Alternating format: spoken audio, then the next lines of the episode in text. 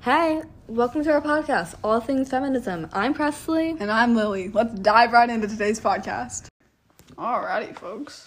Ooh, that was so southern. That Okay. was Southern, showing your Southern roots. Okay, hey y'all, let's talk about periods. Specifically, we're going to talk about the stigma surrounding periods and period poverty. So, Lily, hi, Yes. how are you? Good. How are you? I'm great. Thank you for asking. I I- I- no know. one asked me that in forever. Okay, so I'm gonna we're gonna have like a conversation type of thing here. So we're sitting in a classroom, and I walk up to you and I go, "Hey, Hey. how's your period?" Great. And you? okay, for the sake of the story, you're just gonna stare at me like blankly, like you would do that on in all honesty in like a I big would. classroom. That'd be so awkward. Teacher, We're very gonna stare at us. uncomfortable. Like, it's just yes, they make everyone so uncomfortable. So the question is, why does it make everyone so uncomfortable? Something that half the population experiences still somehow makes other people uncomfortable. And it's like literally everything about it. Like going to the store, I'm always so embarrassed. Don't even when I get buy me pads started and on that. tampons.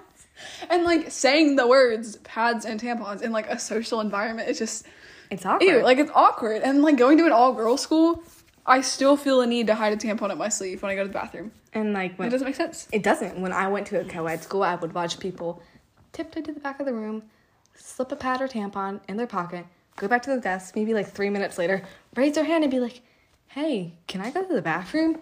And it's just so awkward because everyone's just like, oh no, we all know what time of the month that is. Like literally everyone would just stare at that. Yeah, like why is it embarrassing to for people to know you're on your period? I don't understand that. The fact remains that a normal thing, a period, that half the world goes through, happens to make other people feel awkward.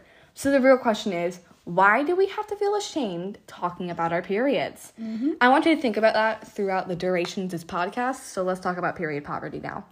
Howdy, and I cannot believe I just got more stuff than I could ever. Oh, hi, Lily. Did you just, did you just sorry. fall? Okay, welcome. So let's dive into segment number three. Let's talk about period poverty. Um, so not many people actually know how expensive your period is. It can be up to six thousand dollars in a lifetime. I Lord. know that is more money than I have in my bank account. I hope it is. Oh, b- okay. Um, so it's about thirteen dollars a month, and many people who go to the menstruation, they cannot afford this monthly expense. Yeah. and it's sad. So there's an interview with homeless people discussing their worst struggles, and uh, like more than you would expect said their periods. And you might be thinking like, really? That shouldn't they be worrying about having food or water?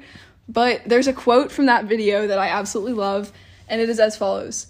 Every month they're going through a crisis situation. You shouldn't have to decide between having a pad or having lunch. And that is from Julissa Ferreras Copeland, who is a former New York City council member.